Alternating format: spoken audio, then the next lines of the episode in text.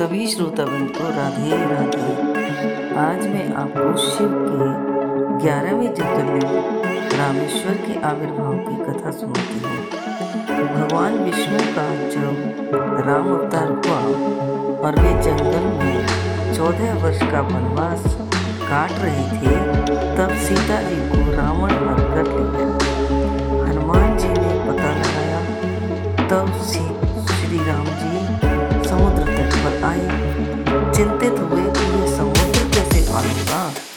तभी राम जी को प्यास लगी, उन्होंने जल मांगा। बानर मीठा जल ले आई, पर उन्हें उसी समय याद आया कि मैंने शिव जी को तो जल प्रस्तुत नहीं किया। न शंकर का दर्शन किया, तब उन्होंने रघुनंदन ने पार्थिव शिवलिंग का पूजन किया और नाचने लगे। और शंकर जी से प्रार्थना की कि भगवान, यद्यपि फिर भी उसको अभिमान उसने सीता का हरण किया है। अतः आपको पक्षपात करना पड़ेगा और मुझे जीत का वरदान देना पड़ेगा। यह कहकर राम जी बार जय शिव जय शिव जय शिव भगवान शंकर प्रसन्न हुए और पार्वती के संग शंकर जी प्रकट हुए और बोले श्री राम तुम्हारा कल्याण हो। वर श्री राम जी ने शिव जी का पूजन किया। भांति भांति की स्तुति की और कहा, रावण से होने वाले युद्ध विजय की प्रार्थना की। तब महेश्वर ने कहा, महाराज, तुम्हारी जय।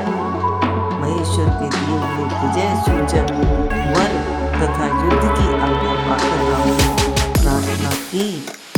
बोले, जगत की भलाई करने के लिए आप सदा यहाँ निवास करें।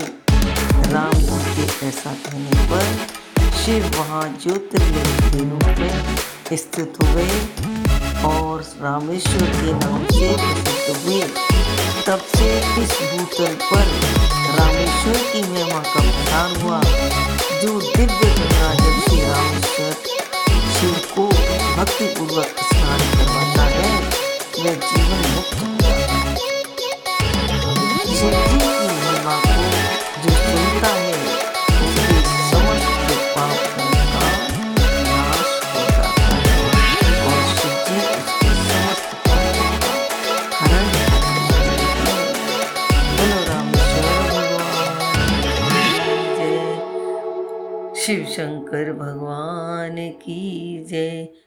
पार्वती मैया की जय। रामचंद्र भगवान की